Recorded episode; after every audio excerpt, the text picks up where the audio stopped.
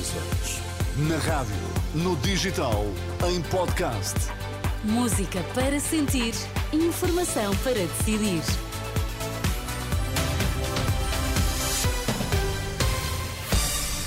Notícias na Renascença, destaque-se esta hora. Antes das legislativas, não, mas depois Pedro Nuno Santos admite abrir portas a entendimentos com o Bloco de Esquerda. À procura do regresso aos triunfos, o Foco do Porto recebe hoje o Estrela da Amadora.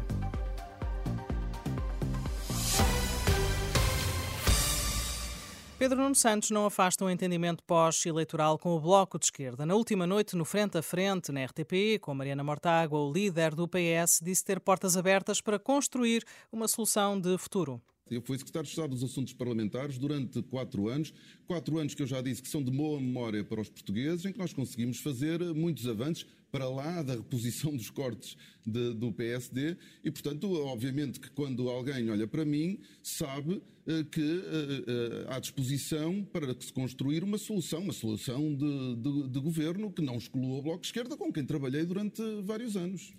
Pedro Nuno Santos recusou, no entanto, qualquer acordo pré-eleitoral, ao contrário do que pede o Bloco, por entender que cada partido deve ir a votos defendendo as suas próprias ideias. Na resposta, a coordenadora do Bloco de Esquerda, Mariana Mortágua, disse convencida de que não haverá maioria absoluta e que a estabilidade política dependerá de um entendimento à esquerda. Não vai haver uma maioria absoluta e sabemos que não vai haver. E, portanto, a única hipótese de haver uma solução estável neste país é de haver um entendimento com a esquerda e esse entendimento tem de ser para virar a página da maioria absoluta, precisamente nos temas que aqui falamos na saúde, na habitação, Mariana Mortágua, na última noite, no Frente a Frente, na RTP, com Pedro Nuno Santos, líder do PS. Justiça, habitação e pensões foram temas que marcaram o debate entre Rui Tavares e André Ventura, na SIC, ambos defenderem uma comparticipação do Estado para a compra de casa. O líder do Chega quer uma garantia pública para crédito jovem, com o Estado a assumir o risco do contrato, enquanto que o porta-voz do LIVRE, Rui Tavares, defendeu uma comparticipação pública para a compra de casa pelos jovens.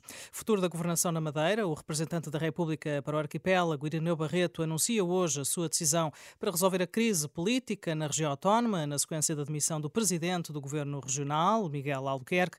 Anúncio, o anúncio da decisão do juiz conselheiro está marcado para as três da tarde no Palácio de São Lourenço, no Funchal.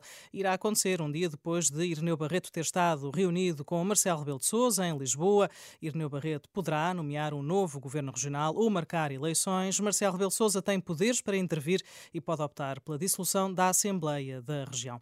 Está convocada para hoje uma marcha pela educação. É organizada por um grupo de professores em defesa da escola pública. A marcha pela educação irá sair às duas da tarde do Largo do Rato, rumo à Assembleia da República. Este sábado vai trazer jogos da jornada 22 do campeonato às três e meia da tarde. O Desportivo de Chaves enfrenta o Boa Vista. Às seis da tarde, o Portimonense recebe o Vitória de Guimarães. Mais à noite, o Futebol do Porto recebe o Estrela da Amadora. Os Dragões vêm de uma derrota em Aroca, mas o técnico dos Azuis e Brancos, Sérgio Conceição, mantém-se esperançado na conquista do título. Ninguém atira a toalha ao chão, aqui ninguém desiste. O trabalho diário, o foco, a ambição é a mesma. As coisas estão mais difíceis, somos conscientes e estamos conscientes disso, mas estamos aqui para lutar e, e dar luta até ao fim. Palavras Sérgio Conceição, na conferência de imprensa de antevisão deste Futebol do Porto Estrela da Amadora, com início marcado para as 8h30 da noite.